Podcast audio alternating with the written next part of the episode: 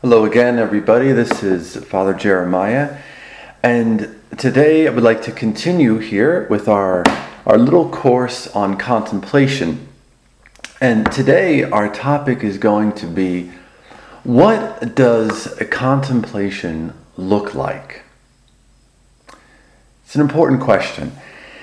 If you remember from our, our last series, we define contemplation as this silent, imageless, non-conceptual encounter or experience or awareness of God. And it's important to, to ask ourselves the question, well, what does this look like in, in life? Or what could this look like even in, in my life? Now, before we attempt to describe what this looks like, it should be mentioned, of course, that really, when we're when we're talking about contemplation, we're really talking about something that is indescribable. And so every attempt here that I'm going to give, obviously, is is not perfect, but we should try to say something about it. And there is quite a quite a bit that we can say about it. And so I, in order to discuss what does contemplation look like, I would like to take an example from, from daily life. I would like to take a few examples from the scriptures, particularly from the life of Jesus, and then from the lives of the saints to try to give us somewhat a fuller picture of what this could look like. So, what does contemplation look like? Well, let's step back for a moment and take an example from, from daily life. Everybody has some time in their life what I like to call moments of transcendence, or they could they could otherwise be called moments of contemplation. What does that mean? It's a moment in our life or in a situation or an experience where all of a sudden, and this could be for a few seconds, or uh, a few minutes, or maybe even a few hours, where sort of time as we know it appears to stop, right? And when heaven seems to sort of spill out into our daily lives. Let me try to give you just a few examples. Imagine maybe somebody, or imagine yourself walking on the beach, let's say at sunset. And you're walking on the beach and you're listening to the sound of the waves, and it's it's very soothing and very peaceful. And you're watching the sun sort of stretch out upon the horizon. And there's just this, this beautiful uh, portrait that's literally right in front of you. And as you're walking, maybe you're quietly praying or reflecting upon your life, or asking God for, for something, or just speaking to God from the depths of your very own heart. And all of a sudden in that, in that moment there, in that walk with the Lord, as you see this sunset, everything within you, just maybe for a moment or a few moments, just all of a sudden becomes quiet. And there's just this awareness of God. Of, of someone much greater than yourself, of someone even much greater than maybe the, the problem you're thinking about, or, or the prayer that, that you're addressing. There is all of a sudden this, this stillness and, and this quiet. Well, that is what I like to refer to as, as a moment of transcendence, or a moment of contemplation. And in a very real way, it's what contemplation can look like. There's all of a sudden this, this quietness in our mind and in our hearts. Maybe another example to help us would be at the birth of a child. You know, I was I was blessed to be um, at, at my sister's side as she gave birth to, to both of her sons. And what an incredible experience. I mean, my sister had to have a C-section for both of her pregnancies. And so It was it was quite the process, right? All of the pain that was involved, but then all of a sudden, as she's holding her her new baby, her new son in her in her arms, there is this moment of in some sense, silence. There's this moment where even the memory of the pain of the childbirth has gone away. There is this deep peace, this deep joy, this deep silence that is present, that was present to her, and that was even present to all of us who were in the room. And that beautiful experience lasted almost, I would say, almost a full hour as we just marveled at this new life that was present to us. Now, in both of those examples, what's sort of the key uh, point here is none of that was the cause of sort of human manipulation, right? None of these experiences came about because of our own cleverness. They were total gifts given by God, just as what contemplation is. Total gift given by God. I can remember um, an example from my own life. When I was ordained a priest, being at the cathedral that morning, I only slept, I think, an hour the night before because I was just so excited. And it was a, being at the ordination, I remember being there and I remember watching the cardinal. I remember seeing his mouth utter the words, the prayers, and the consecration. And I remember seeing all of the people at the cathedral, seeing my own family, even seeing my own classmates kneeling next to me. But my heart and my mind were somewhere else. There was this tremendous stillness and silence that was present within me because of the experience that I was having of being ordained a priest was so magnificent. It was so much greater than anything I could even articulate or understand in this world. And so these are a few moments uh, or few experiences of daily life of what I like to call moments of transcendence.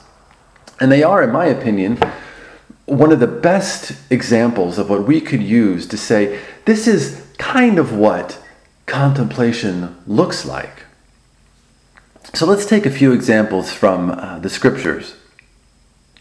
You know, probably the most uh, famous example uh, of contemplation is the example of, or the story uh, of Martha and Mary. Right? And we all know that story so well. Jesus goes to the home to visit his friends, Martha and Mary and Lazarus. And it says that as Jesus enters their home, right, Martha is very busy taking care of the uh, the practical concerns and, and the needs of that are now present because Jesus is here. And there's a very interesting description of Mary. Right? In Luke ten, verse thirty-nine, it says, Mary sat at the Lord's feet and listened to his teaching.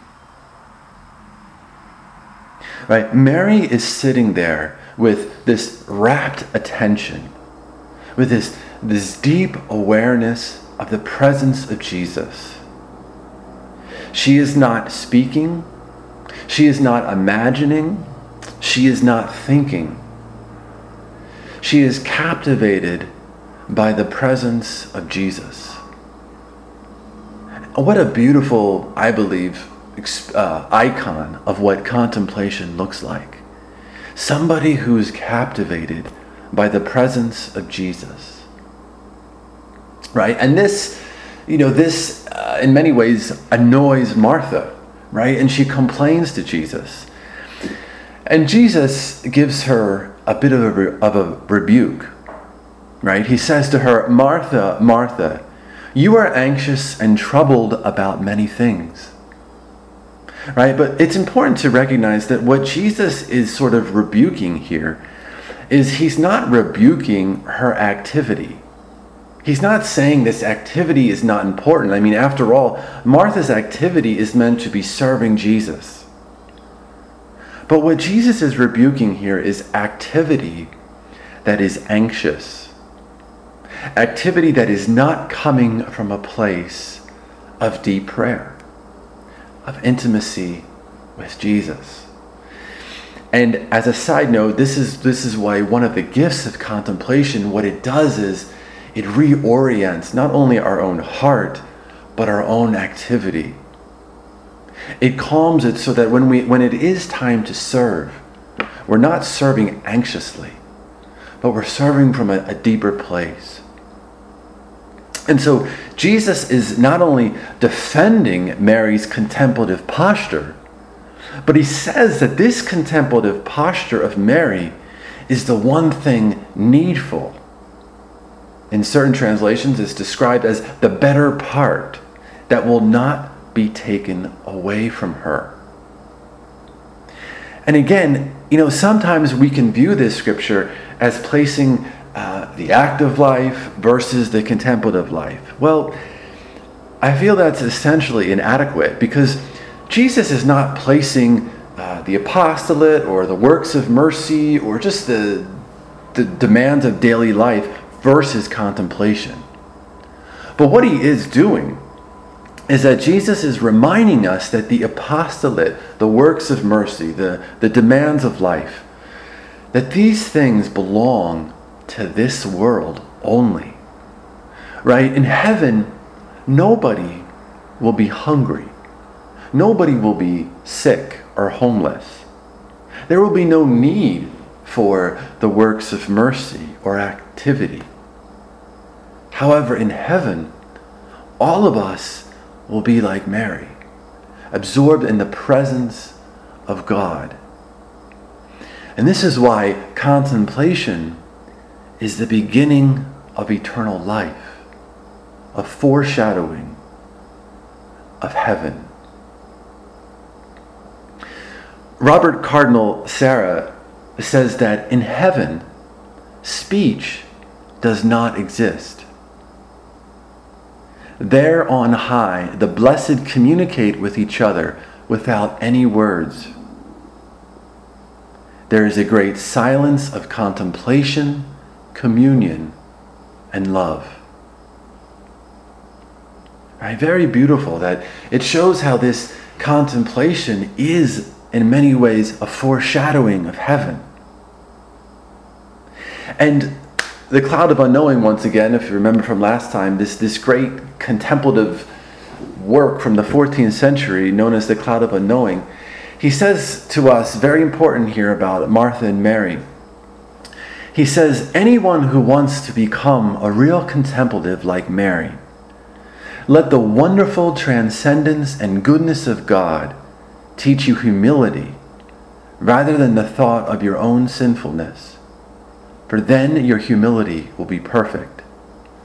Attend more to the holy otherness of God rather than to your own misery. Right, and that's essentially what Mary is doing, right? Mary is not self-absorbed at the feet of Jesus. Her whole self is moving outwards towards him, totally enraptured by the presence of the Lord. Let's take another look, a uh, quick look at another scripture. And that is the, the, the scripture of the Transfiguration, right? Another beautiful example of what contemplation looks like. And again, we all know this story, right? Jesus is taking Peter, James, and John up a mountain. And almost immediately, we, we should know that uh, a mountain, particularly in scripture, is always a place of, of deep encounter with God. Right? Moses encounters God at, the, at Mount Sinai. Elijah encounters God at Mount Horeb. And here comes Jesus taking the disciples up the mountain. And as, this, as the gospel tells us, Jesus was transfigured before them. His face shone like the sun, and his garment became white as light. And so here we are in this Really, this, this magnificent, this grace-filled situation. But yet, contemplation, at least for the disciples, has not occurred yet. And how do we know that? Because Peter is talking. Peter is analyzing this situation and trying to figure it out. You know, Peter's response is very human, right? What does he say? Lord, it is well that you are he- that we are here. If you wish, let us make three booths, one for you, one for Moses, and one from Elijah. Right? So what Peter is doing is he's drawing a conclusion based from his own mind, from his own experience with the situation. His mind is, is realizing that this experience of the Lord is really powerful. And so what do I want to do? I want to hold on to it. I want to try to understand it, right? Very normal, very human, and in many ways very good and very necessary. But then we go a little deeper. The scripture then says, a bright cloud overshadowed them. And a voice from the cloud says, "This is my beloved Son, with whom I am well pleased. Listen to them. Listen to him." And then what happens? When the disciples heard this, they fell on their faces and were filled with awe. And I would say that it's in this moment here where contemplation takes over, right? God has taken the initiative and he, and he bursts through. Peter is no longer able to try to analyze, to try to figure out, to try to um, strategize how to keep this experience going. When the Father speaks, they fall on their face, which is a almost in many ways a classic response, a genuine response to a real deep experience with God. The talking is over, the imagining is over, and the thinking is over. They are just simply on their face before the presence of God. A beautiful example of what contemplation looks like. One more example from the scriptures is the example of the burning bush, right, in Exodus chapter three. Moses is in many ways minding his own business, right? But he comes to the mountain of God, Mount Horeb, yet another mountain. And God speaks. He reveals himself to Moses in a burning bush. Here is Moses before this bush that was burning but not consumed. Sort of a, a strange paradox. And what does the Lord say to him? "Put off your shoes from your feet, for the place on which you are standing is holy ground," right? The place of contemplation, the place of, of deep prayer is a place of holy ground. And it is here in this holy ground where God reveals himself to Moses. And what does Moses do? Again, another genuine experience to a deep encounter with God. The scripture says, Moses hid his face, for he was afraid to look at God. Right? What was before Moses was something that this is not a creation of Moses' imagination. This is not a creation of his discursive meditation. No, Moses is before the Lord. The Lord is revealing himself in such a powerful way. And Moses, just like the apostles, buries his face, because the Holy One is in his presence. The Catechism, commenting on, on this passage, says that faced with God's fascinating and mysterious presence, man discovers his own insignificance. Before the burning bush, Moses takes off his sandals and veils his face in the presence of God's holiness. So once again, Moses, like in all the other examples we were using, did not create this situation. God is taking the initiative here. This experience of God is beyond the working of Moses' own thinking, own imagining, or even his own speaking. Right? The only words that Moses utters is when God calls him and Moses says, "Here I am." Here I am. A beautiful description of how we should respond to the Lord, particularly in these times of silence and in these times of deeper prayer. Here I am. So Moses' response reveals that he has encountered the transcendent, that he has encountered one who is so beyond. And this encounter that he has with the Lord in contemplation will change Moses for the rest of his life. And so let's take it. Let's take a little bit of a look from the example of of Jesus here. Right, it's interesting. Jesus begins his ministry, right, after his baptism. What does Jesus do after he's baptized? Does he all of a sudden go into the crowds and begin preaching? Does he all of a sudden start healing and working miracles among the people? Jesus does really the complete opposite. He goes into the desert for forty days. Right? The desert, this place where Israel was unfaithful. Jesus goes to the desert, yes, to be tempted by the devil, but also to be alone, to be silent before the Father.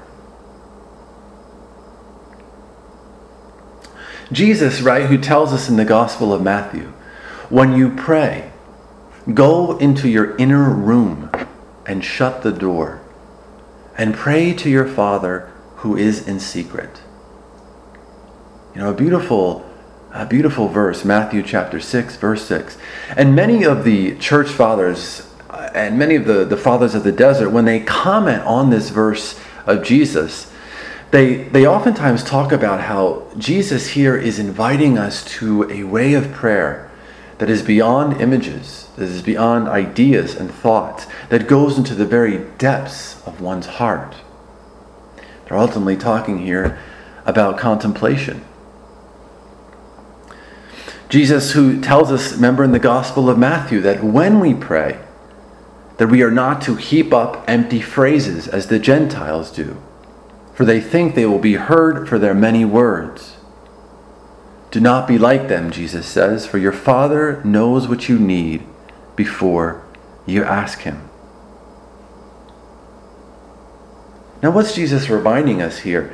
You know, the Gentiles would oftentimes think that if they would just speak louder or shout louder, that God would then hear that. That God was almost sort of like asleep and we had to wake him up with our, our many words and our, and our shouting. Jesus is reminding us who God is. That he is a Father. That yes, we, we bring our needs to him. That yes, we intercede for, uh, for other people and the world.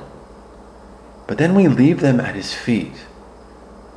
And we trust that God will answer those prayers as he sees best. Jesus, who, remember before he chooses the twelve disciples, what does the Gospel say that he do, that he, that he does? In the Gospel of Luke, it says, Jesus went out to the hills to pray, and all night continued in prayer to God. You know, it's fascinating to ask ourselves, what did that prayer look like? Jesus alone in the wilderness, all night in prayer. Well, I mean, we can only assume that, of course, Jesus spoke to the Father, to his Father. He prayed some of the Psalms. But I would say that most of that time, there was this silent gaze. There was this deep intimacy that was being exchanged between the Father and the Son that was ultimately beyond words, that was ultimately beyond ideas and images.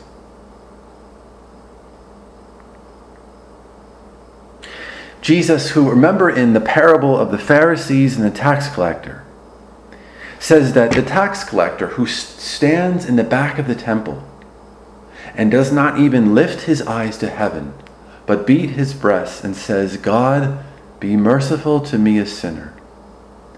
That it is this man, with his few words, but his great openness and great humility, that this is the one who goes home justified. Whereas the Pharisee, the religious one who comes before God with all of his self-righteousness, all of his arrogance, and all of his many words on why God should love him, he's the one who's made a fool of here. And so what is the the implication from all of this? Well, it is, I believe, that Jesus is pointing us to a way of being, to a way of prayer that is more than just vocal prayer, that is more than just saying prayers, that is more than just meditation, that is more than just speaking to God or thinking about God, as important and as necessary as that is. But that ultimately, prayer is this way or this stance of being with God, simply being with God.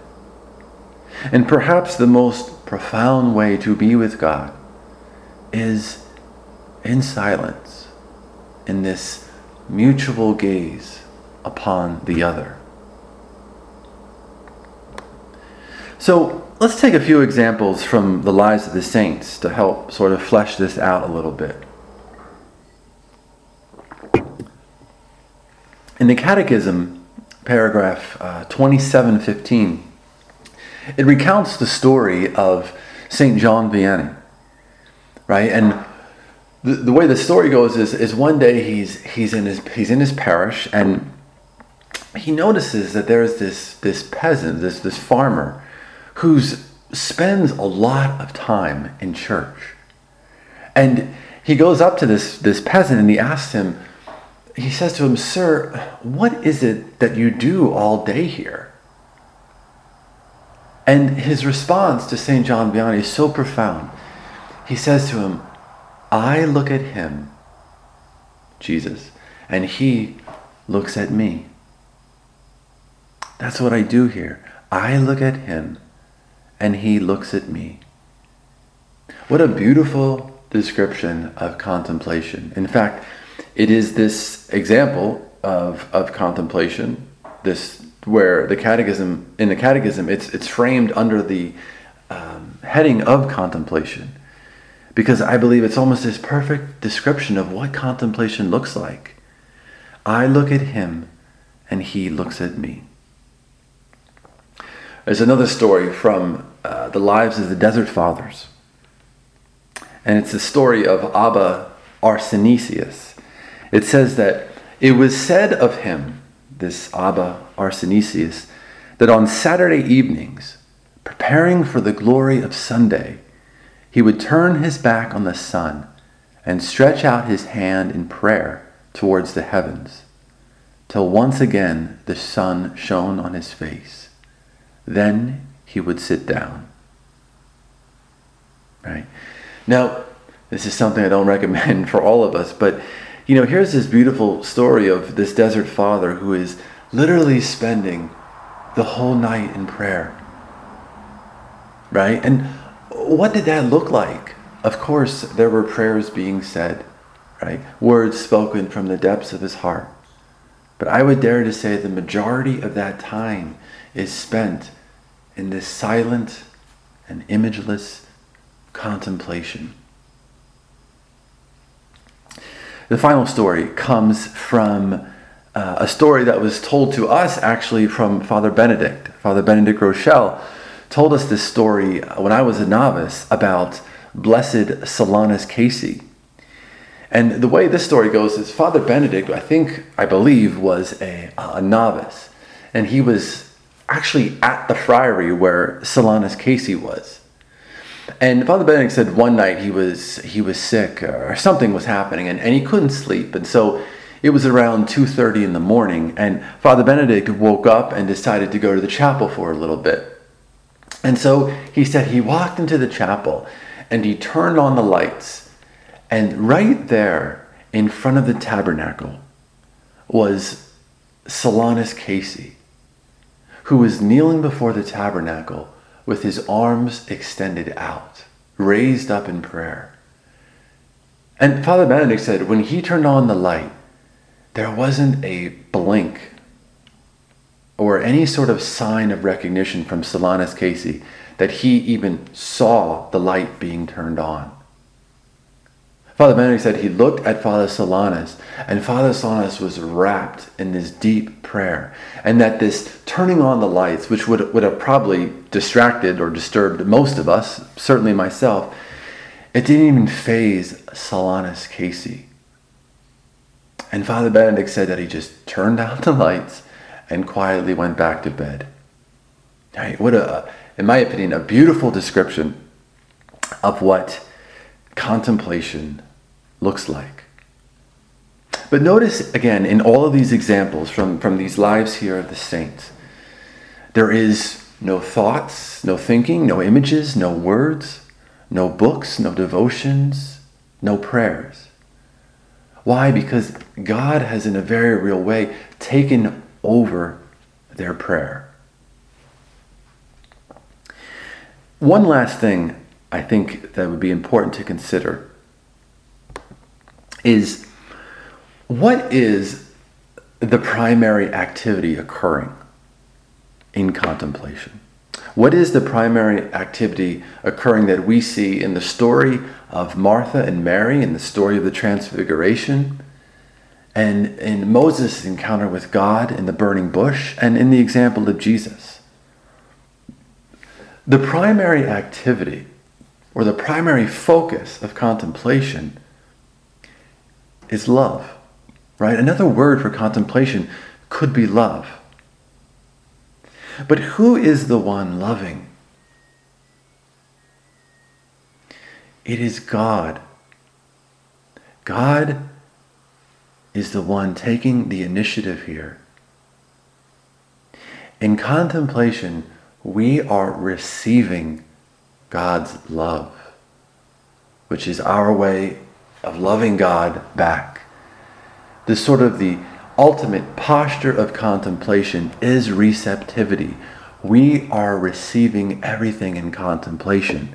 This is why in contemplation, in many ways, our prayer gets turned off, so that God's prayer in us can be turned on. So if you've ever met a, a genuine contemplative, a genuine holy person, right? What is the characteristic feature?